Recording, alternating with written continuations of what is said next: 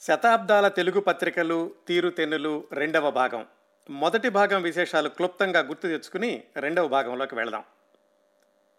తెలుగు పత్రికల పుట్టు పూర్వోత్తరాలు పద్దెనిమిది వందల ముప్పై ప్రాంతాల నుంచి పంతొమ్మిది వందల సంవత్సరం వరకు వచ్చిన అనేక పత్రికల్లో ప్రత్యేకతలున్న కొన్ని పత్రికలు వాటి నేపథ్యం కొన్ని ఆసక్తికరమైన విశేషాలు తెలుసుకున్నాం.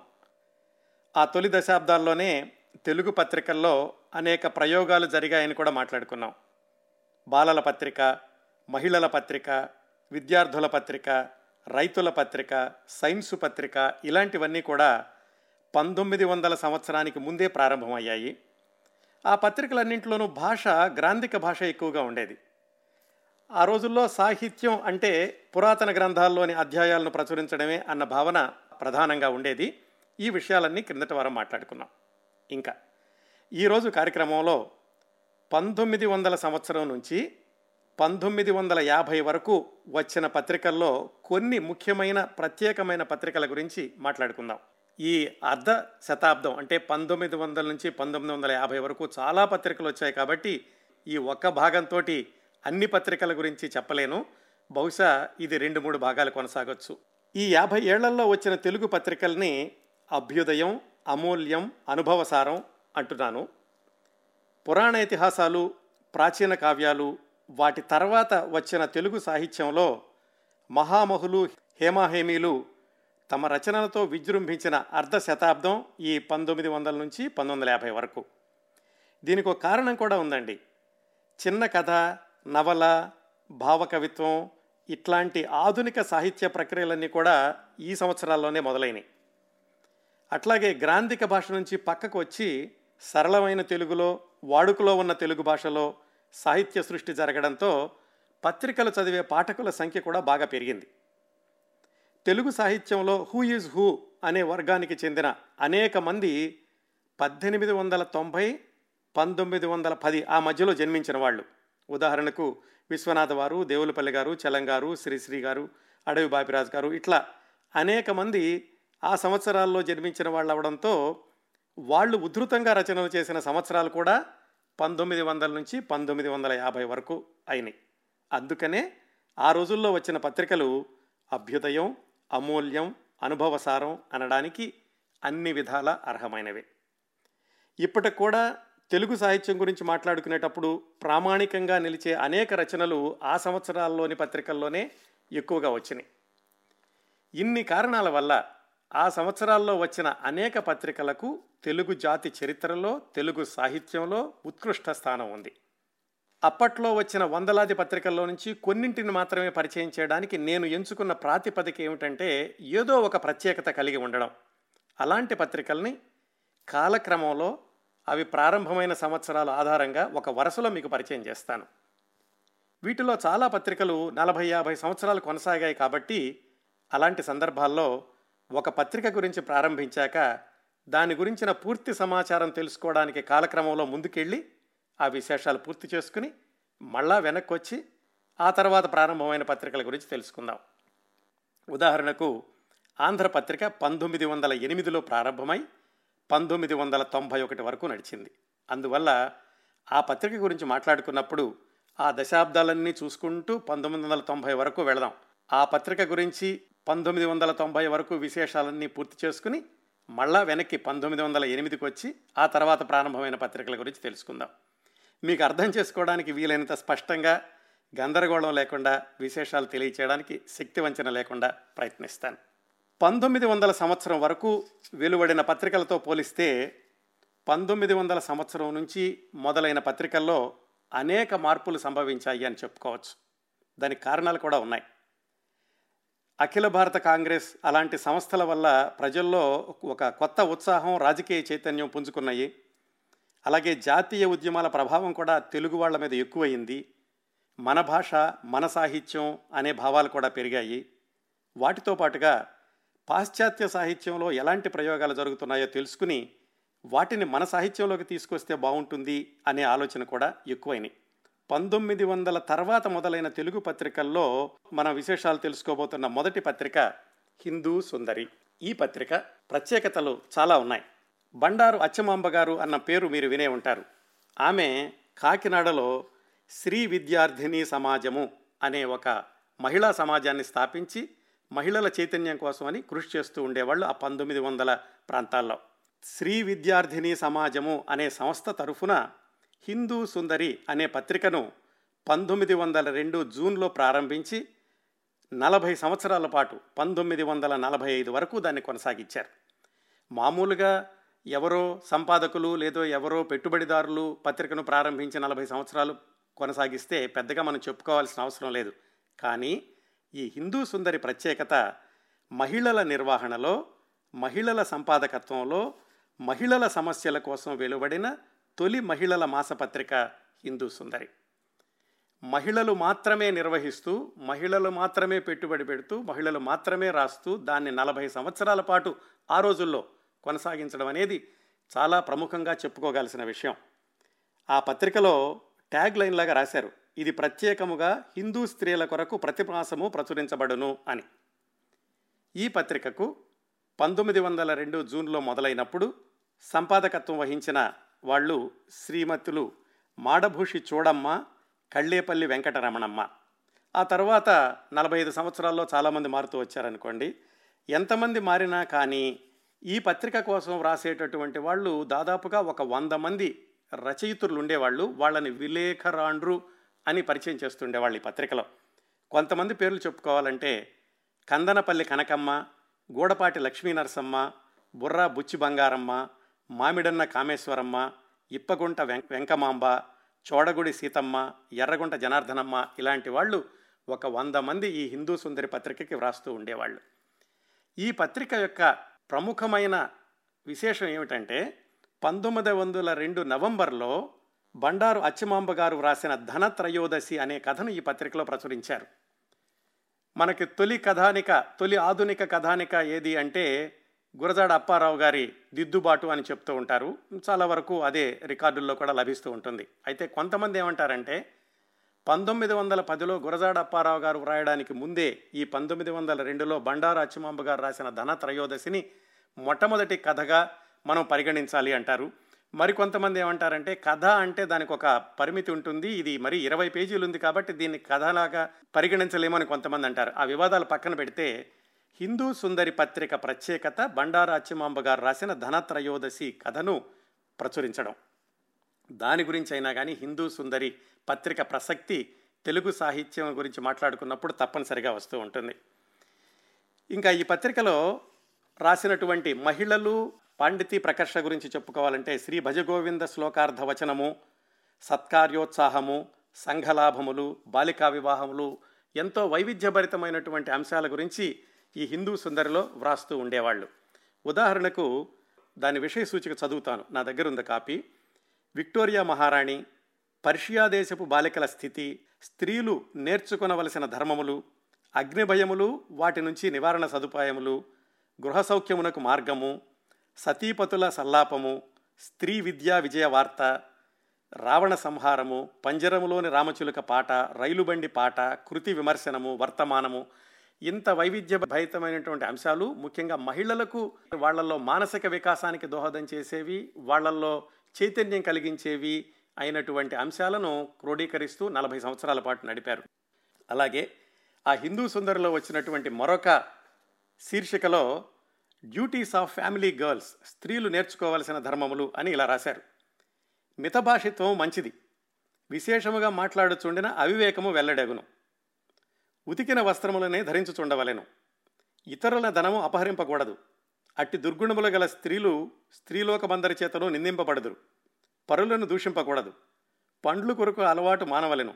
సంధ్యాకాలం ఎందు నిద్రకూడదు. ఇలాగా ఒక నలభై యాభై రాశారండి ప్రతి సంచికలో కూడాను.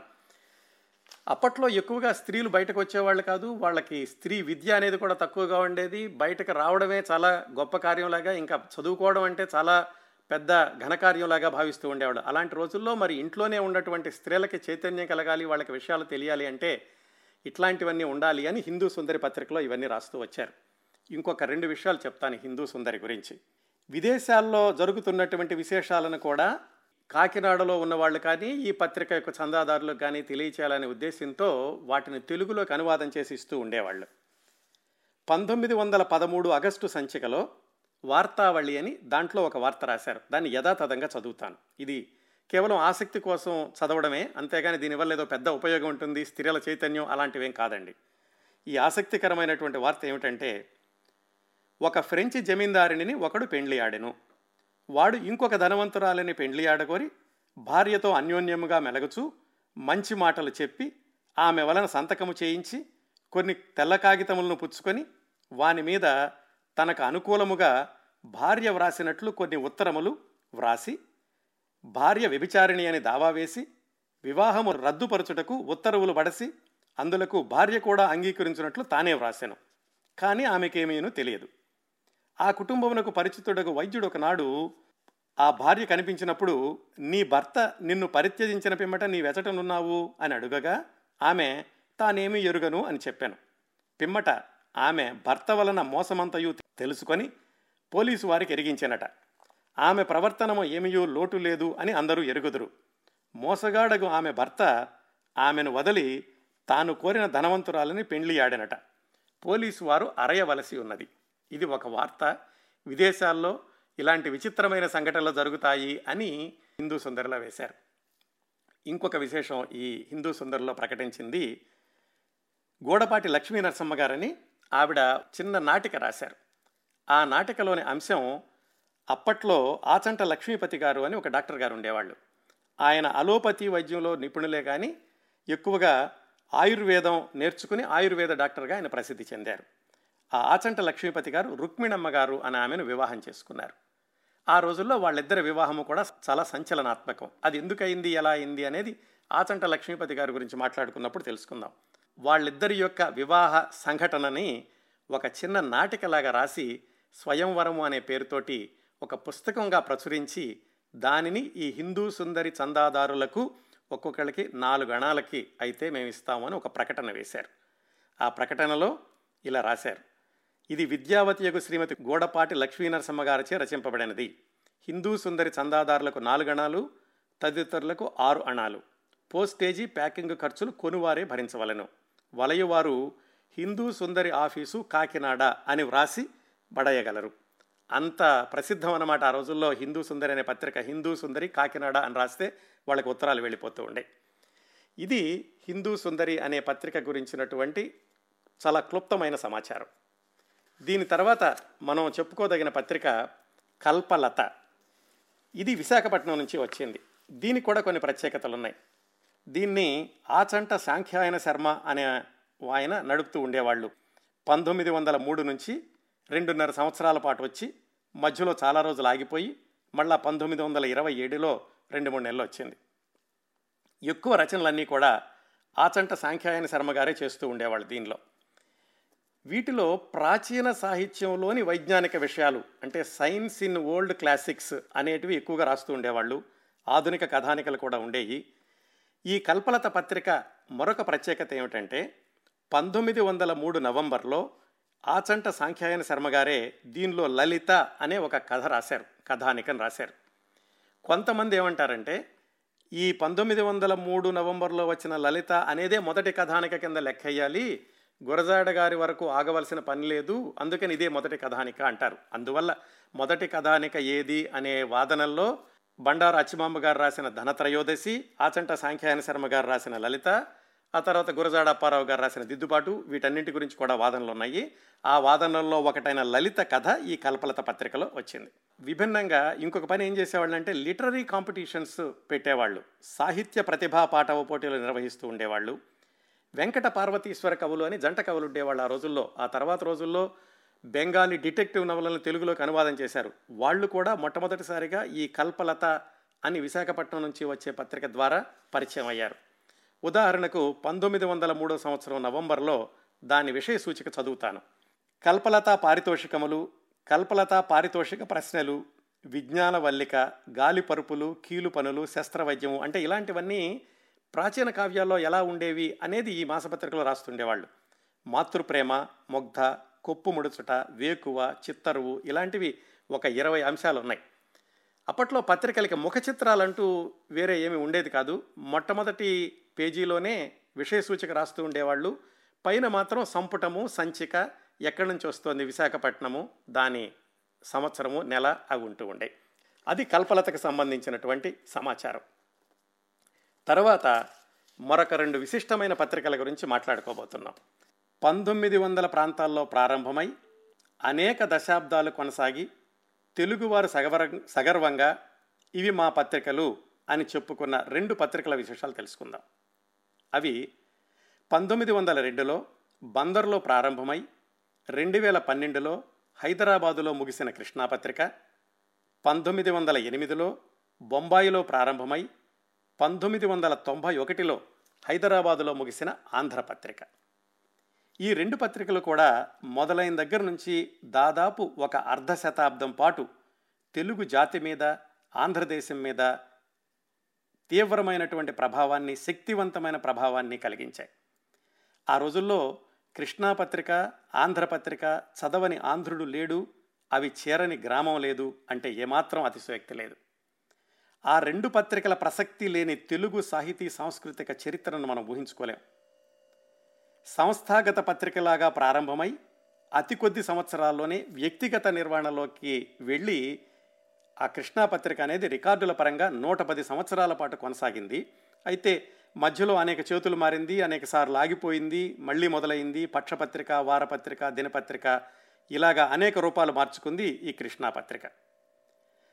ఆ కృష్ణా పత్రిక అత్యంత వైభవంగా వెలుగొందిన సంవత్సరాలు అంటే మనం పంతొమ్మిది వందల రెండు నుంచి పంతొమ్మిది వందల అరవై డెబ్బై వరకు అని చెప్పుకోవచ్చు. ఆ తర్వాత నామమాత్రంగానే ఉంది కానీ దాని ప్రభావం అంత ఎక్కువగా లేదు అని చెప్పుకోవడానికి మనం సందేహించాల్సిన అవసరం లేదు. అదే ఆంధ్రపత్రిక విషయానికి వస్తే ఒక వ్యక్తి నిర్వహణలో తెలుగు నేలకు వందల మైళ్ళ దూరంలో బొంబాయిలో మొదలైనప్పటికీ తర్వాత తర్వాత పటిష్టమైన వ్యవస్థగా రూపొందింది. మధ్యలో ఏ ఆటంకాలు లేకుండా ఒక్క రోజు కానీ ఒక నెల కానీ ఒక వారం కానీ ఆగకుండా పంతొమ్మిది వందల తొంభై ఒకటి వరకు కొనసాగింది ఆంధ్రపత్రిక దాని అనుబంధ పత్రికలన్నీ. ఆంధ్రపత్రిక బ్రాండ్ అనేది పంతొమ్మిది వందల తొంభై ఒకటి వరకు కొనసాగింది. ఆ సంస్థ తరఫున వారపత్రిక ఎనభై మూడు సంవత్సరాలు దినపత్రిక డెబ్భై ఏడు సంవత్సరాలు మాసపత్రిక అరవై ఏడు సంవత్సరాలు నిరాటంకంగా వెలువడడం అనేది ఆంధ్రపత్రిక ప్రత్యేకత. ఆ తొలి దశాబ్దాల్లో అంటే పంతొమ్మిది వందల మొదట్లో ఆంధ్రపత్రిక కృష్ణాపత్రిక రెండు కలిసి ఆంధ్రదేశం మీద అత్యంత శక్తివంతమైన ప్రభావాన్ని చూపించాయి అని అందరూ గమనించి పంతొమ్మిది వందల ఇరవై తొమ్మిదిలో బెజవాడలో ఆ రెండు పత్రికలకు కలిపి సన్మానం చేశారు ఆనాటి పుర ప్రముఖులు. ఇంత విశిష్టమైన చరిత్ర సృష్టించుకున్న ఈ రెండు పత్రికల్లో మొట్టమొదటగా కృష్ణా పత్రిక గురించిన వివరాలు తెలుసుకుందాం.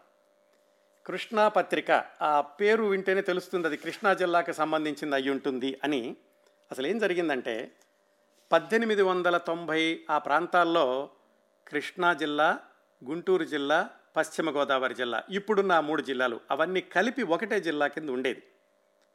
పద్దెనిమిది వందల తొంభై రెండులో ఈ కృష్ణా జిల్లాకు సంబంధించినటువంటి కొంతమంది యువకులు ఒక సంఘంలాగా ఏర్పడదాము. మన యువకుల్లో చైతన్యం తీసుకురావడానికి అంతకుముందు ప్రారంభమైనటువంటి భారత జాతీయ కాంగ్రెస్ యొక్క భావాలు ప్రచారం చేయడానికి జాతీయోద్యమంలో వాళ్ళని భాగస్వాములు చేయడానికి స్వాతంత్రోద్యమం వైపు వాళ్ళని మరల్చడానికి ఇలాంటివన్నీ చేయడానికి బాగుంటుంది అని ఒక సంఘాన్ని ఏర్పరచుకున్నారు. దాని పేరు కృష్ణా జిల్లా సంఘం. దాంట్లో కొంతమంది సభ్యులు పురాణం వెంకటప్పయ్య వేమూరి వెంకట సుబ్బారావు షెడింబి హనుమంతరావు జంజాల గౌరీనాథ శాస్త్రి కొండా వెంకటప్పయ్య అయ్యంకి వెంకట చలపతిరావు ఇలాంటి వాళ్ళు. ఆ సంఘాన్ని ఏర్పరచుకున్నాక తరచూ కలుసుకుంటూ ఉండేవాళ్ళు. కార్యక్రమాలు చేపట్టి యువకుల్ని చైతన్యవంతం చేస్తూ ఉండేవాళ్ళు. పంతొమ్మిది వందల సంవత్సరం కృష్ణా జిల్లా సంఘం లేదా కృష్ణా మండల సభ అది జరుగుతున్నప్పుడు దానిలో రెంటాల వెంకట సుబ్బయ్య అని ఆయన ఒక ప్రతిపాదన తీసుకొచ్చారు. ఇంతవరకు మనం కార్యక్రమాలు చేస్తున్నాము కుర్రవాళ్ళకి చెబుతున్నాము అయితే అందరికీ చేరడానికి మనకు ఒక పత్రిక ఉంటే బాగుంటుంది. పత్రిక పెట్టుకుందాము నేను వంద రూపాయలు చందా ఇస్తాను మీరందరూ కూడా డబ్బులు వేసుకోండి మనం పత్రిక ప్రారంభిద్దాము అని చెప్పారు. అట్లా అందులో ఉన్న సభ్యులందరూ కూడా చందా వేసుకుని ప్రారంభించిన పత్రికే కృష్ణా పత్రిక. బహుశా అది కృష్ణా జిల్లా నుంచి వస్తోంది కాబట్టి కృష్ణా పత్రిక అని పెట్టారు. మొట్టమొదట్లో కూడా కృష్ణా జిల్లాలో ఉన్న యువకుల కోసం కృష్ణా జిల్లాలో ఉన్న ఆంధ్రుల కోసం అన్నట్లుగా అది ప్రారంభమై ఉండొచ్చు. ఆ పత్రిక పంతొమ్మిది వందల రెండు ఫిబ్రవరి ఒకటవ తేదీన విడుదలైంది. దానికి సంపాదకులు కొండా వెంకటప్పయ్య గారు దాసు నారాయణరావు గారు. ఆ కృష్ణా పత్రిక నా దగ్గర ఉన్నటువంటి సంచిక పైన ఏముందో చదువుతాను. ఇంగ్లీష్లో మాత్రం ది కిష్ణా పత్రిక అని రాశారు. కేఐఎస్టిఎన్ఏ మరి ఎందుకనో మరి స్పెల్లింగ్ అలా ఉండేదేమో ఆ రోజుల్లో. కృష్ణా జిల్లా సంఘము తరఫున ప్రచురింపబడు పక్షపత్రిక. A fortnightly Telugu periodical published at Machilipatnam on behalf of Krishna district association. Editors K Venkatappayya BA BL D Narayanarao BA BL Konda Venkatappayya BA BL Dasu Narayanarao BA BL పత్రికాధిపతులు అని కింద వార్త అంతా మొదలవుతుంది. మూడు కాలమ్స్లో వచ్చింది ఆ పత్రిక. దీనికి కూడా అప్పట్లో అంటే మొదలైన కొత్తలో ముఖ చిత్రం ఇలాంటిది ఏమీ ఉండేది కాదు. మొట్టమొదట్లో పక్షపత్రికగా ఉండి మూడు నాలుగు సంవత్సరాలు నడిచాక అది పంతొమ్మిది వందల ఆరు వచ్చేసరికి వారపత్రికగా మారింది. ఈ పత్రిక ప్రారంభమైనటువంటి సంవత్సరంలోనే ఆ పత్రికలో ఒక ఆయన సహాయ సంపాదకుడిగా చేరారు. ఆయన పేరు ముట్నూరి కృష్ణారావు పంతులు గారు అని తర్వాత అనేవాళ్ళు ముట్నూరి కృష్ణారావు గారు. మద్రాసులో బిఏ చదువుకుంటూ ఎన్నిసార్లు రాసినా బిఏ పరీక్ష పాస్ అవ్వకపోయేసరికి ఆయన వెనక్కి వచ్చేసి బందర్లో కృష్ణా క్లబ్ ఉండే అని ఉండేది. దానిలో సభ్యుడిగా జాయిన్ అయ్యాక ఇలా కృష్ణా పత్రికలో ఉపసంపాదకుడికి కోసం చూస్తున్నారు అని ఆ పత్రికలో చేరారు పంతొమ్మిది వందల మూడో సంవత్సరంలో. పంతొమ్మిది వందల ఐదులో ఏమైందంటే కృష్ణా జిల్లా నుంచి గుంటూరు జిల్లాని విడగొట్టారు. అప్పుడు కొండా వెంకటప్పయ్య గారు తన స్వస్థలమైనటువంటి గుంటూరుకు వెళ్ళిపోయారు. రెండో సంపాదకుడైనటువంటి దాసు నారాయణరావు గారు పంతొమ్మిది వందల ఐదు సెప్టెంబర్లో చనిపోయారు. దాంతో కృష్ణాపత్రిక నిర్వహణ అంతా కూడా దానికి ఉపసంపాదకుడిగా ఉన్న ముట్టూరు కృష్ణారావు గారి మీద పడింది. ఆయన ఏం చేశారంటే అప్పుడు ఒక ప్రెస్ కొని కృష్ణా స్వదేశీ ముద్రాక్షరశాల అనే ప్రెస్ని బందర్లో ఉన్నదాన్ని ఆయన కొనేసుకుని ఈ పత్రిక హక్కులు కూడా ఆయన తీసుకుని అప్పటి నుంచి ఆయన దానికి సర్వాధికారి అంటే పూర్తి బాధ్యతలు ఆయనే తీసుకున్నారు. అప్పటి నుంచి ఆయన పేరు మీదుగానే ఆయన అధిపతిగానే ఆయన సంపాదకుడిగానే కృష్ణా పత్రిక చాలా సంవత్సరాలు కొనసాగింది. అయితే ఈ ముట్నూరు కృష్ణారావు గారు కృష్ణా పత్రికను తీసుకున్నటువంటి ఒక రెండు సంవత్సరాలకి బెంగాల్ విభజన ఇవన్నీ ప్రారంభమయ్యి బిపిన్ చంద్రపాల్ అనే ఆయన ఈ భారతదేశం అంతా పర్యటిస్తూ ఉండేవాళ్ళు. ఆయనతో పాటుగా ముట్నూరు కృష్ణారావు గారు బెంగాల్ వెళ్ళారు పంతొమ్మిది వందల ఆరులో. ఆయన వెళ్ళినప్పుడు ఆయన స్థానంలో మరొక ఆయన సంపాదకత్వం స్వీకరించారు. ఆయన పేరు ఔటుపల్లి నారాయణరావు గారని. ఈయన బెంగాల్లో ఒక సంవత్సరం పాటు పర్యటించి వెనక్కి వచ్చారు వచ్చేసరికి ఆయనలో తీవ్రవాద భావాలు అంటే ఈ బ్రిటిష్ వాళ్ళని వెళ్ళగొట్టాలి ఎలాగైనా అనేటటువంటి తీవ్రవాద భావాలు ఈ ముట్నూరి కృష్ణారావు గారిలో ఎక్కువైనాయి.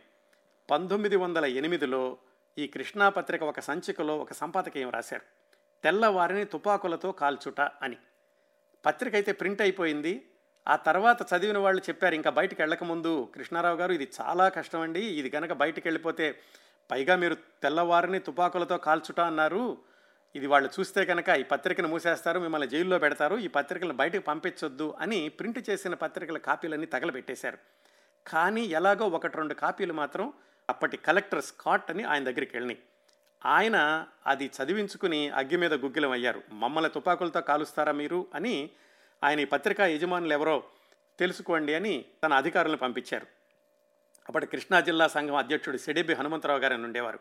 ఆయన కలెక్టర్ గారికి మిత్రుడు.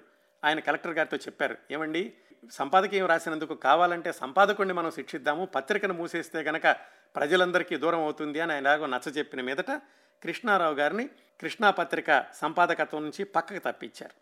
అలా మొదలుపెట్టినటువంటి ఒక మూడు సంవత్సరాలకే ముట్నూరు కృష్ణారావు గారు ఆ పత్రికలో నుంచి బయటకు రావాల్సి వచ్చింది. దాదాపుగా మరి ఆగిపోవాల్సిన పరిస్థితి. కృష్ణా పత్రిక అంటే ఎంత అంకిత భావంతో ఉండేవాళ్ళు అప్పట్లోని చురుకైనటువంటి యువకులు అనడానికి ఇది ఒక ఉదాహరణ. ఎన్నిసార్లు ఆగిపోవడానికి సందర్భాలు ఆగిపోయే సన్నివేశాలు వచ్చినప్పటికీ కూడా ఎవరో ఒకళ్ళు ముందుకు దూకి దాన్ని భుజం మీద వేసుకుని బాధ్యత స్వీకరించి ఆ పత్రిక ఆగకుండా నడుపుకుంటూ వచ్చారు. అప్పుడు పట్టాభి సీతారామయ్య గారని ఆయన కూడా ముట్నూరు కృష్ణారావు గారి సహాధ్యాయి. ఆయనతో పాటు కాలేజీలో చదువుకున్నారు. ఆయన సివి రామాచార్య అని ఇంకో ఆయన్ని పెట్టుకుని వాళ్ళిద్దరూ కలిసి దాదాపు నాలుగు సంవత్సరాల పాటు కృష్ణా పత్రిక ఆపకుండా నడిపారు. మళ్ళా కలెక్టర్ గారు మారిపోయాక ముట్నూరు కృష్ణారావు గారిని మళ్ళీ పిలిచి ఆయనకే ఇచ్చేశారు. ఒక రెండు వేల రూపాయలు ఏదో లాభం ఏదో తీసుకున్నారు. అక్కడి నుంచి ముట్నూరు కృష్ణారావు గారు పంతొమ్మిది వందల పన్నెండు నుంచి దాదాపు ఆయన చనిపోయే పంతొమ్మిది వందల నలభై ఐదు వరకు కూడా పత్రికను ఆయనే నిర్వహించారు. మధ్యలో ఆయన జైలుకి వెళ్ళినప్పుడు మళ్ళీ వేరే వాళ్ళు తీసుకున్నారు. అవి కూడా తెలుసుకుందాం. అప్పట్లో ఈ కృష్ణా పత్రిక సంపాదకీయాలు తెలుగు వాడవాడలా కూడా విపరీతమైన ఆసక్తితో చదువుతూ ఉండేవాళ్ళు. ఆంగ్ల భాష తెలియని వాళ్ళకి చాలామందికి రాజకీయ పరిజ్ఞానం కలిగించడానికి ఈ సంపాదకీయాలు ఉపయోగపడినాయి. ఈ సంపాదకీయాల వల్లే అక్షరాస్యుల్లోనే కాకుండా నిరక్షరాస్యుల్లో కూడా ఈ స్వాతంత్ర్య భావనలు ఇలాంటివన్నీ ఎక్కువగా వాళ్ళల్లో పెంపొందడానికి కృష్ణా పత్రిక సంపాదకీయాలు ఉపయోగపడినాయి. అలాగే మహాత్మా గాంధీ గారు కూడా ఈ కృష్ణాపత్రికను తెప్పించుకుని ఆ సంపాదకీయాన్ని హిందీలోకి అనువాదం చేసి ఆయన చదివించుకుంటూ ఉండేవాళ్ళట. ఇంకొక చిన్న సంఘటన చెప్పడానికి పంతొమ్మిది వందల ఇరవై తొమ్మిది ఏప్రిల్లో మహాత్మా గాంధీ దివితాలోకాన్ని సందర్శించినప్పుడు ఆయన కృష్ణా నదిని దాటారు కృష్ణా జిల్లా నుంచి గుంటూరు జిల్లా వెళ్ళడానికి. ఆ సందర్భంలో ఆయనతో పాటుగా ముట్నూరు కృష్ణారావు గారు కూడా వెళ్ళారు. సన్నివేశాన్ని వర్ణిస్తూ ఆయన తర్వాత సంపాదకీయం రాశారు కృష్ణా పత్రికలో. ఎంత చక్కగా రాశారంటే ఆ సంపాదకీయాన్ని అది చదువుతుంటే కనుక మనం ఆ క్షణంలో అక్కడ మహాత్మా గాంధీతో కలిసి కృష్ణానది దాటుతున్నటువంటి అనుభూతి కలిగేటంత సహజంగా రాశారు ముట్నూరు కృష్ణారావు గారు ఆ సంపాదకీయాన్ని. ఆ సంపాదకీయంలోని కొన్ని వాక్యాలను తీసుకుని శిలాశాసనంలాగా చేసి దాన్ని ఎక్కడైతే మహాత్మా గాంధీ గారు కృష్ణానదిని దాటారో అదే ప్రదేశంలో ఇటీవల జరిగిన కృష్ణా పుష్కరాల సందర్భంలో అక్కడ దాన్ని ఒక శిలాశాసనంలాగా ప్రతిష్ఠించారు. ఈ విషయాలన్నీ కూడా మిత్రులు మండలి బుద్ధప్రసాద్ గారు చెప్పారు. ఇలాగా నేనే అది- దాన్ని ఒక శిలాశాసనంలాగా వేసి అక్కడ కట్టించానండి ఇలా జరిగింది ఆ సంఘటన అని. అంత ప్రభావవంతంగా ఉండే ఈ కృష్ణా పత్రిక యొక్క సంపాదకీయాలు. పంతొమ్మిది వందల ముప్పైలో మరొక ఆటకు ఏర్పడింది. అదేమిటంటే బందర్లో వన్ ఫార్టీ ఫోర్ సెక్షన్ పెట్టినప్పుడు ముట్నూరు కృష్ణారావు గారు దాన్ని వ్యతిరేకించారు. దాంతో ఆయన తీసుకెళ్ళి జైల్లో దాదాపు ఐదు సంవత్సరాల పాటు బంధించారు. ఐదు సంవత్సరాల్లో కూడా మళ్ళీ ఇంకొకసారి ఈ పత్రిక ఆగిపోవాల్సినటువంటి సందర్భం. ఆ సమయాల్లో మళ్ళా మిత్రులు కొంతమంది తీసుకుని ఐదు సంవత్సరాలు కూడా దాన్ని ఆపకుండా నడిపించారు. కమలాకర వెంకట్రావు గారని రావూరి వెంకట సత్యనారాయణరావు గారని ఇలాంటి వాళ్ళు. పంతొమ్మిది వందల ముప్పై ఐదులో ముట్నూరి కృష్ణారావు గారు జైలు నుంచి విడుదలయ్యాక మళ్ళా ఆయన భుజస్కంధాల మీద వేసుకుని కృష్ణా పత్రికను కొనసాగించారు.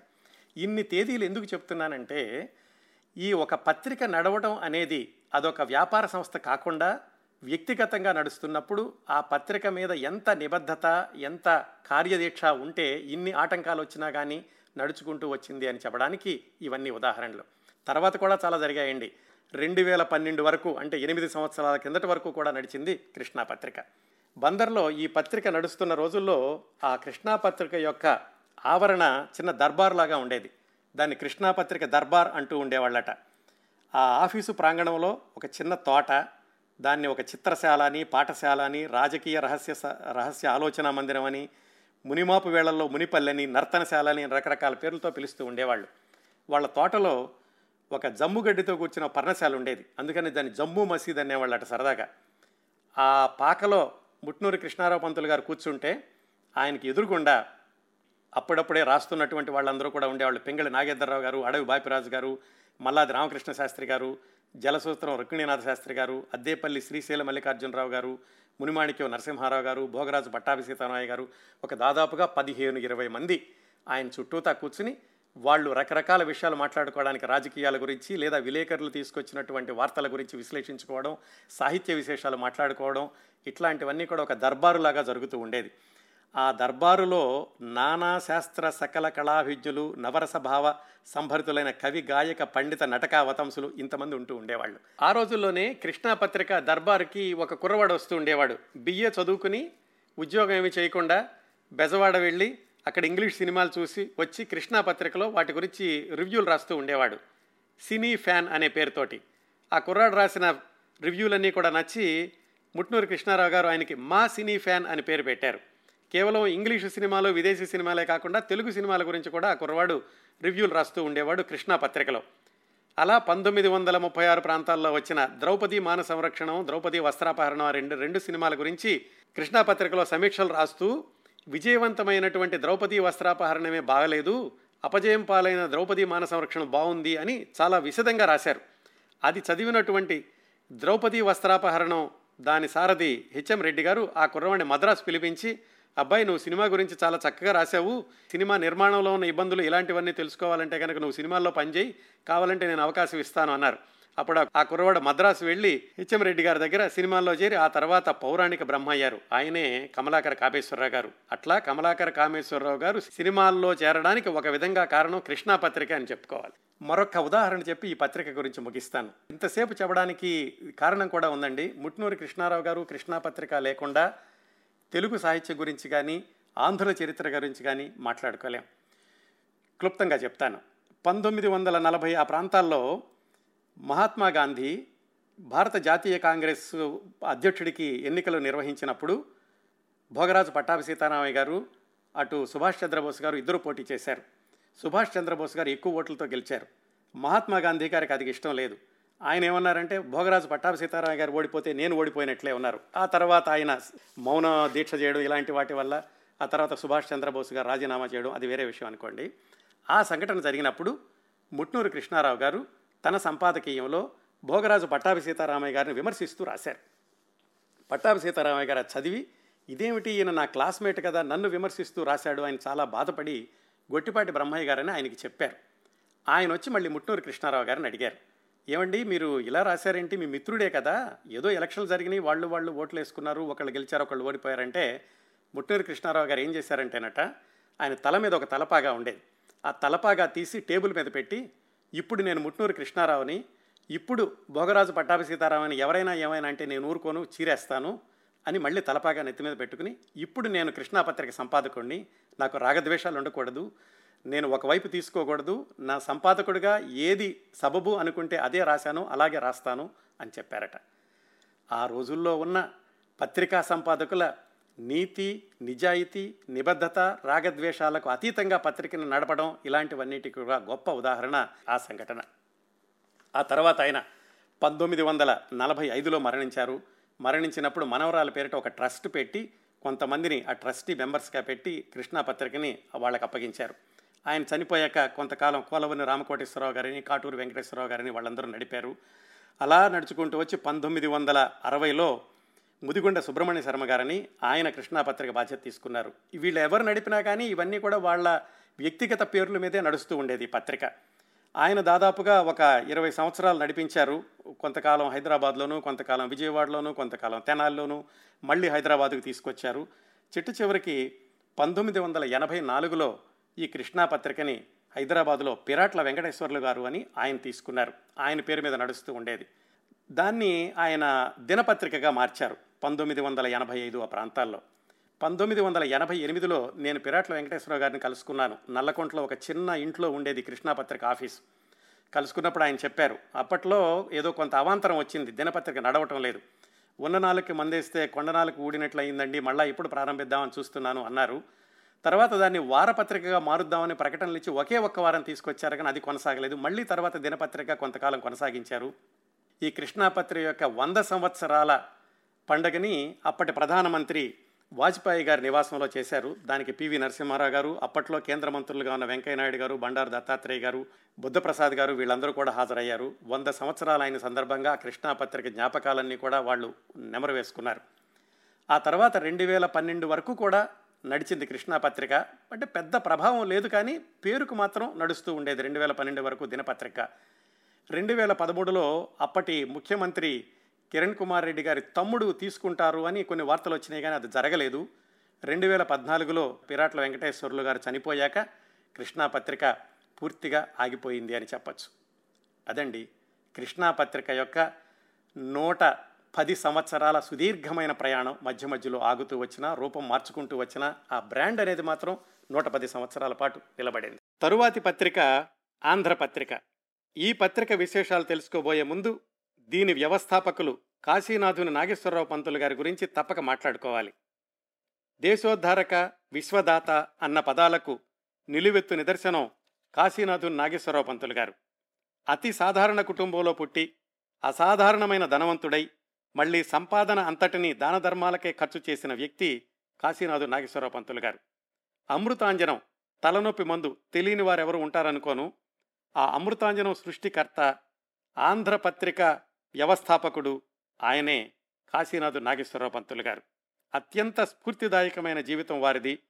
ఆయన బాల్యం నుంచి ఆంధ్రపత్రిక ప్రారంభించే వరకు జరిగిన కొన్ని సంఘటనలను క్లుప్తంగా తెలుసుకుందాం.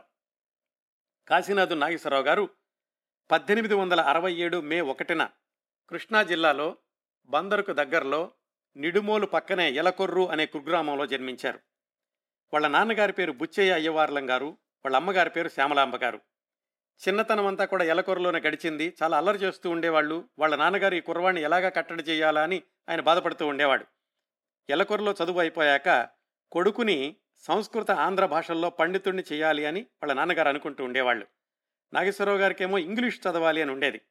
చివరికి ఎలాగో వాళ్ళ అమ్మగారిని బతిమాలి వాళ్ళ నాన్నగారిని ఒప్పించి బందర్ హిందూ హై స్కూల్లో చేరారు.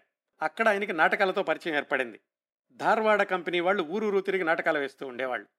వాళ్ళు బందర్లో నాటకాలు వేస్తున్నప్పుడు నాగేశ్వరరావు పంతులు గారికి వాళ్ళతో పరిచయం చేసుకుని వాళ్ళ నాటకాల్లో వేషాలు వేయడం ప్రారంభించారు. ఎక్కువగా ఆయన స్త్రీ పాత్రలు వేస్తూ ఉండేవాళ్ళు. హరిశ్చంద్రలో చంద్రమతి ఇలాంటి పాత్రలు. పద్దెనిమిది వందల ఎనభై ఐదులో అంటే ఆయనకి పద్దెనిమిది సంవత్సరాల వయసు ఉన్నప్పుడు జగ్గయ్యపేటలో ఇలాగే ఏదో నాటకం వేయడానికని వెళ్ళారు. అక్కడికి వెళ్ళగానే ఆయనకి కబురు వచ్చింది మీ నాన్నగారికి చాలా సీరియస్గా ఉంది వెంటనే వెనక్కి రా అని. అయితే నాటకం కంపెనీ వాళ్ళు ఏమన్నారంటే నువ్వు వెళ్ళడానికి వీల్లేదు నువ్వు వెళ్ళిపోతే మా నాటకం ఆగిపోతుంది మాకు చాలా నష్టం వస్తుంది కాంట్రాక్ట్ మాట్లాడుకున్నాము అని కాశీనాథు నాగేశ్వరరావు గారిని వెళ్ళనివ్వలేదు. దాంతో ఆయన నాటకం పూర్తయ్యే వరకు ఉండి నాటకం వేసి అప్పుడు వెనక్కి ఎలకొర్రు వచ్చారు ఆయన వచ్చిన కొద్దిసేపటికే వాళ్ళ నాన్నగారు చనిపోయారు. ఆ సంఘటన ఆయనలో తీవ్రమైనటువంటి మార్పు కలిగించింది అక్కడితో ఆయన నాటకాలకి స్వస్తి చెప్పారు. అయితే కొంచెం ముందుకెళ్ళి చూస్తే నాటక రంగానికి ఆయన సహాయం మాత్రం విపరీతంగా చేశారు తర్వాత రోజుల్లో. మద్రాసులో కన్నయ్య కంపెనీని వాళ్ళ దగ్గర ఈ నాటకాలు వెయ్యడానికి అవసరమైన పరికరాలు అవన్నీ కొని బెజవాడలో చల్లపల్లి రాజాగారి స్థలాన్ని పన్నెండు వేల రూపాయలు కొని లక్షా పాతిక వేల రూపాయలు పెట్టి ఆ రోజుల్లోనే దుర్గా కళామందిరం అనే నాటకశాలను నిర్మించారు. ఆ తర్వాత రోజుల్లో మద్రాసులో కూడా ఆంధ్ర నాటక సభ అనే దాన్ని స్థాపించి దాన్ని పోషిస్తూ ఉండేవాళ్ళు. ఇవన్నీ కూడా ఆయన ధనవంతుడు అయ్యాక చేసినటువంటి కార్యక్రమాలు. వీటంతటికీ కారణం చిన్నతనంలో ఆయన వేసిన నాటకాలు నాటకాల పట్ల ఆయనకున్న ఆసక్తి అని చెప్పుకోవచ్చు. మళ్ళీ వెనక్కి వచ్చి ఆయన చదువుకునే సమయానికి వస్తే బందర్లో చదువు అయిపోయాక మద్రాసులో క్రిస్టియన్ కాలేజీలో ఎఫ్ఏలో చేరారు. అక్కడ ఆయనకి సీనియర్ కొండా వెంకటప్పయ్య గారు తర్వాత రోజుల్లో ప్రముఖ రాజకీయ నాయకుడు. ఆ కాలేజీలో ఒకసారి మోరల్ సైన్స్ అనే పీరియడ్ జరుగుతున్నప్పుడు ప్రొఫెసర్ లాయిడ్ అనే ఆయన ఒక మాట అన్నారు. కాలెత్తి తన బూటును చూపిస్తూ కుర్రవాళ్ళకి మీరు విగ్రహారాధన చేస్తారు కదా ఆ విగ్రహాల బదులుగా నా కాలి బూటును పూజించండి అన్నారు. సహజంగానే కుర్రవాళ్ళకి చాలా కోపం వచ్చింది. అందరూ కూడా బయటకు వచ్చి సమ్మెకు పిలుపునిచ్చారు. ఒక పది రోజుల పాటు సమ్మె జరిగింది. ఆ సమ్మెకు నాయకత్వం వహించిన ఆయన కొండా వెంకటప్పయ్య గారు హనుమంతరావు అని ఆయన. పది రోజుల తర్వాత రాజీ అయితే కుదిరింది మళ్ళా క్లాసులకు వెళ్ళారు అందరూను. కాకపోతే కాలేజీ యాజమాన్యం ఏం చేసిందంటే ఈ సమ్మెకు నాయకత్వం వహించారు అనే కారణంతో కొండా వెంకటప్పయ్య గారిని హనుమంతరావు గారిని హాస్టల్ నుంచి బయట పంపించేశారు. వాళ్ళు బయటకు వచ్చి తంబుచెట్టి స్ట్రీట్లో ఒక ఇంట్లో ఒక హాలు అద్దెకి తీసుకున్నారు. ఆ హాలు సోఫాలతో సహా కలిపి అద్దె నెలకు రెండు రూపాయలు.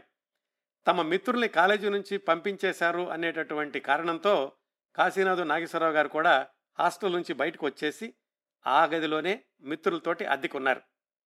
ఇంత వివరంగా ఎందుకు చెప్పానంటే ఈ సంఘటన జరిగిన పాతిక సంవత్సరాలకి కాశీనాథ్ నాగేశ్వరరావు గారు కోటీశ్వరుడైపోయి బొంబాయిలో స్థిరపడి అక్కడి నుంచి వెనక్కి మద్రాసు వచ్చి ఆ ఇంటిని కొని ఆ ఇంట్లోనే ఆయన ఒక దినపత్రిక పెడతాడు అని అప్పటికి ఆయనకి ఏమాత్రం ఆలోచన లేదు. ఇది చాలా విచిత్రమైనటువంటి సంఘటన. కాలం ఎన్ని మార్పులు తీసుకొస్తుంది అనడానికి. అట్లా ఆయన విద్యార్థిగా ఉండగా ప్రవేశించిన ఇంట్లోనే తర్వాత పాతిక సంవత్సరాలకి ఆంధ్రపత్రిక దినపత్రిక ప్రారంభించారు. ఆ విశేషాలు తర్వాత చెప్తాను. ఆ ఇంట్లో ఉండి చదువుకుంటూ ఉండగా హైకోర్టులో న్యాయవాదిగా పనిచేస్తుండే వాళ్ళ రెంటాల సుబ్బారావు గారని వాళ్ళ మేనకోడలకి ఆయన ఒక సంబంధం చూస్తున్నారు. ఆ అమ్మాయి పేరు రామాయమ్మ గారు. ఆయనకి ఇట్లా నాగేశ్వరరావు అనేటటువంటి కుర్రవాడు ఉన్నాడు మంచివాడు అనే సమాచారం తెలిసి కాశీనాథ్ నాగేశ్వరరావు గారి దగ్గరకు వచ్చి ఇట్లా మా మేనకోడలు ఉంది వివాహానికి అని చెప్పారు. ఆ రెంటాల సుబ్బారావు గారి ప్రత్యేకత ఏంటంటే ఆ రోజుల్లో ఆయన సుబ్బారావు మేడ్ ఈజీ అని పిల్లలకి గైడ్లు రాసి బాగా సంపాదించారు. మందులు కూడా తయారు చేస్తూ ఉండేవాళ్ళు. నాగేశ్వరరావు గారు కూడా ఆయనతో మాట్లాడారు. ఆయన అమ్మాయిని చూశారు. నచ్చింది వివాహం చేసుకుందాం అనుకున్నారు. కాకపోతే వాళ్ళల్లో అది శాఖాభేదం అది వాళ్ళ అమ్మగారికి నచ్చలేదు. అందుకని వాళ్ళ అమ్మగారు వివాహానికి రానన్నారు. వాళ్ళ అమ్మగారు రాకుండానే మిత్రుల సహాయంతో పం పద్దెనిమిది వందల తొంభైలో వివాహం చేసుకున్నారు కాశీనాథ్ నాగేశ్వరరావు గారు రామాయమ్మ గారిని. వివాహం అయ్యాక రెంటల్ సుబ్బారావు గారిని చూసి ఆయనకు కూడా ఏదైనా వ్యాపారం చేయాలనిపించింది. వ్యాపార ప్రయత్నాల్లో భాగంగా ముందు ఉద్యోగం చేద్దాం అనుకుని కలకత్తా వెళ్ళి అక్కడ ఒకటి రెండు సంవత్సరాలు ఉద్యోగం చేశారు. తర్వాత బొంబాయి వెళ్ళి అక్కడ ఒకటి రెండు సంవత్సరాలు ఉద్యోగం చేశారు. మధ్యలో ఏదో కుటుంబంలో ఇబ్బందులు వచ్చేసరికి పల్లెటూరు వచ్చేసి మళ్ళీ వ్యవసాయం చూ చూసుకుందాం అనుకున్నారు. మళ్ళీ బొంబాయి వెళ్ళారు. పద్దెనిమిది వందల తొంభై ఐదులో అలా రెండోసారి బొంబాయి వెళ్ళినప్పుడు విలియం అండ్ కో అనే కంపెనీలో చేరారు. ఏవో ఇంట్లో ప్రయోగాలు చేస్తూ ఉండేవాళ్ళు. మందులతో ప్రయోగాలు చేస్తూ కొత్త మందులు తయారు చేయాలి అని ఆయన ప్రయత్నాలు చేస్తూ ఉండేవాళ్ళు. ఆ ప్రయత్నాల్లో ఉండగా మద్రాసు నుంచి వాళ్ళ బావమరిది ఉత్తరం రాశారు. బావగారు మీరు ఎంతకాలం ఆ ఉద్యోగం చేస్తారు? మీకు యాభై రూపాయలు వంద రూపాయలు వస్తున్నాయి. మద్రాసు వచ్చేసేయండి. ఇక్కడ ఒక జమీందారు గారి దగ్గర ముప్పై రూపాయలకి ట్యూటర్ ఉద్యోగం చూసి పెట్టాను అని. దానికి నాగేశ్వరరావు పంతులు గారు సమాధానం రాశారు. బావగారు నేను తొమ్మిది సంవత్సరాల నుంచి నా స్వభావానికి ఆశయానికి తగిన కృషిలో బాధపడుతున్నాను. ఇంకా నేను అనుకున్న గమ్యం చేరలేదు. అంతవరకు ఎన్ని కష్టాలైనా పడతాను. ఈ ప్రయత్నంలో గెలుస్తానా? అదృష్టవంతుణ్ణవుతాను అవుతాను. ఓడిపోయానా? చావలేక బ్రతుకుతూ ఉన్న వేలాది దురదృష్టవంతుల్లో ఒక్కడినవుతాను ఇప్పుడు నాకు నెలకు వంద రూపాయలు వస్తున్నాయి. వచ్చే సంవత్సరం మనకు యాభై రూపాయలు పెరుగుతుంది. నాకు ఈ మందుల ప్రయోగాలు తొందరలో ఫలిస్తుంది అని నాకు నమ్మకం ఉంది అని ఉత్తరం రాసి ఆయన మద్రాసు వెళ్ళలేదు. ఆ క్షణంలో ఆయన బావమరిది చెప్పాడు కదా ముప్పై రూపాయలు ఉద్యోగం వస్తుంది మద్రాసులో ఉంటే తన వాళ్ళందరికీ దగ్గరలో ఉండొచ్చు అని ఆయన మద్రాసు వెళ్ళడానికి కనుక నిర్ణయించుకుని ఉంటే బహుశా ఈ కథ అంతా ఉండుండేది కాదు. ఆయన ఎట్లాగైనా సరే తన ప్రయోగాలను ఫలవంతం చేసుకోవాలి ఏదో ఒక మందు కనిపెట్టి తీరాలి అన్న దృఢదీక్షతో బొంబాయిలోనే ఉండిపోయి ఆయన చేసినటువంటి ప్రయోగాలు పద్దెనిమిది వందల తొంభై తొమ్మిదిలో ఒక రూపాయికి వచ్చినాయి అదే అమృతాంజనం అనే తలనొప్పి మందు. ఆ మందు ఆయన కనిపెట్టి మార్కెట్లోకి విడుదల చేసినటువంటి కొద్ది రోజుల్లోనే విపరీతమైన ప్రజాదరణ పొందింది. ముందుగా ఉత్తర భారతదేశం అంతా కూడా అల్లుకుంది. ఆ తర్వాత విదేశాలకు కూడా అమ్ముడైనవి అమృతాంజనం మందుని తయారు చేసినటువంటి ఒకటి రెండు సంవత్సరాల్లోనే సంవత్సరానికి లక్ష సీసాలు లక్షన్నర సీసాలు ఎగుమతి చేసేటంత స్థాయికి చేరుకున్నారు. మొట్టమొదట్లో ఆయన భార్య ఇద్దరూ కలిసి ఆ సీసాల మీద లేబుల్స్ అతికిస్తూ ఉండేవాళ్ళట.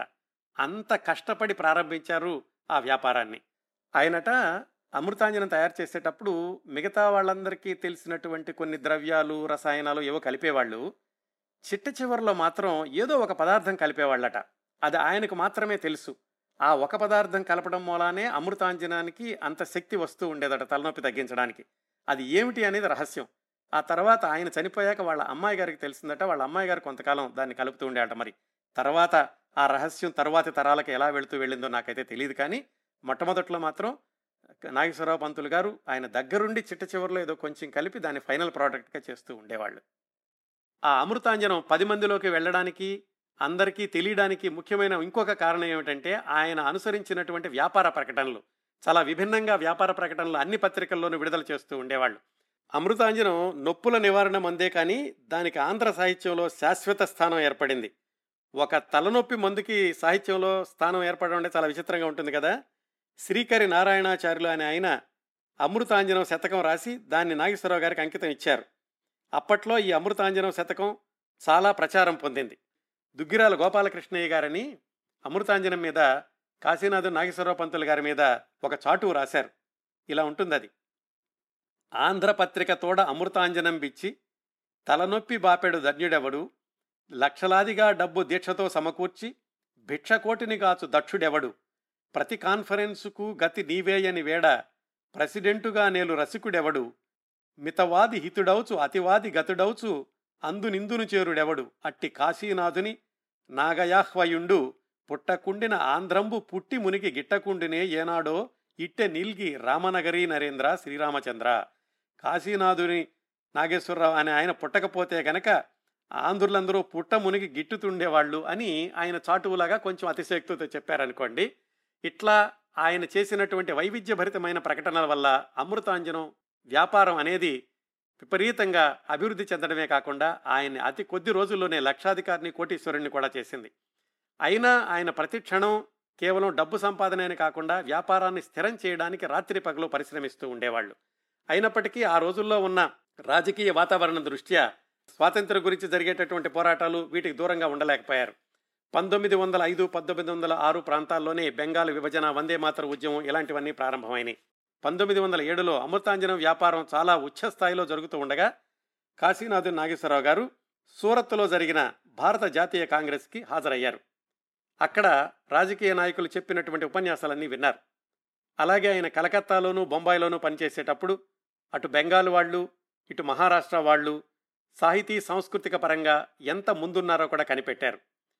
ఆంధ్రులందరూ కూడా వీటికి దూరంగా ఉన్నారు. వాళ్ళలో కూడా సాహితీ సాంస్కృతిక రాజకీయ రంగాల్లో ఎక్కువ చైతన్యం తీసుకొస్తే బాగుంటుంది. దానికి సాధనం పత్రిక అని ఆయన ఆలోచించి బొంబాయి నుంచి పత్రిక నడుపుదాం అనుకున్నారు. అసలు బొంబాయి నుంచి పత్రిక నడపడం అనేది ఒక సాహసం. ఎందుకంటే ముందుగా తెలుగు ప్రెస్ ఉండాలి ఆ ప్రెస్లో పనిచేసే వాళ్ళు ఉండాలి దానికి సంపాదకత్వము ఉపసంపాదకత్వము ఇలాంటి వాళ్ళందరూ కావాలి. అయినా కానీ ఆయన ఇలాంటి ఇబ్బందులన్నీ ఉంటాయని ముందే ఊహించి వాటన్నింటికీ సిద్ధపడి ఎలాగైనా వాటన్నిటినీ సాధించి ఒక విజయవంతమైనటువంటి పత్రికను ఇక్కడి నుంచి ప్రారంభించాలని బొంబాయిలో పంతొమ్మిది వందల ఎనిమిది సెప్టెంబర్ తొమ్మిదవ తేదీన మొట్టమొదటి సంచిక ఆంధ్ర వార పత్రికను విడుదల చేశారు. అది ఒక చారిత్రాత్మకమైన రోజు అని చెప్పుకోవాలి. ఎక్కడో కృష్ణా జిల్లాలో పల్లెటూరులో పుట్టిన కుర్రవాడు కలకత్తా వెళ్ళి బొంబాయి వెళ్ళి మద్రాసు వెళ్ళి మళ్ళీ బొంబాయి వెళ్ళి అక్కడ సొంతగా ప్రయోగాలు చేసి అమృతాంజనాన్ని కనిపెట్టి లక్షాధికారయ్యి పత్రికను కూడా బొంబాయిలో స్థాపించినటువంటి ఘనత తెచ్చుకున్నారు కాశీనాథ్ నాగేశ్వరరావు గారు. అయితే పత్రిక ప్రారంభమైంది అని చెప్పినంత తేలిక కాదు. అసలు ఆ పత్రిక ప్రారంభమైనప్పుడు ఎన్ని ఇబ్బందులు ఎదుర్కొన్నారు? అక్కడి నుంచి ఆంధ్రదేశానికి ఎలా పంపించేవాళ్ళు? అప్పట్లో రోజు పోస్ట్ ఉండేది కాదు. వారానికి రెండు సార్లు మాత్రమే పోస్ట్ ఉండేది. మరి ఈ వారపత్రికను ఎలా పంపించేవాళ్ళు? ఆంధ్రులు ఈ వారపత్రికను ఎలా తమ హృదయాలకు హత్తుకున్నారు? దానికి కారణం ఏమిటి? ఎనభై మూడు సంవత్సరాలు నిరాటంకంగా కొనసాగడానికి దాని విజయానికి కారణాలు ఏమిటి? ఎవరెవరు దాంట్లో భాగస్వాములయ్యారు? ఇలాంటి విశేషాలన్నీ వచ్చే వారం శతాబ్దాల తెలుగు పత్రికలు తీరుతెన్నులు మూడవ భాగంలో మాట్లాడుకుందాం.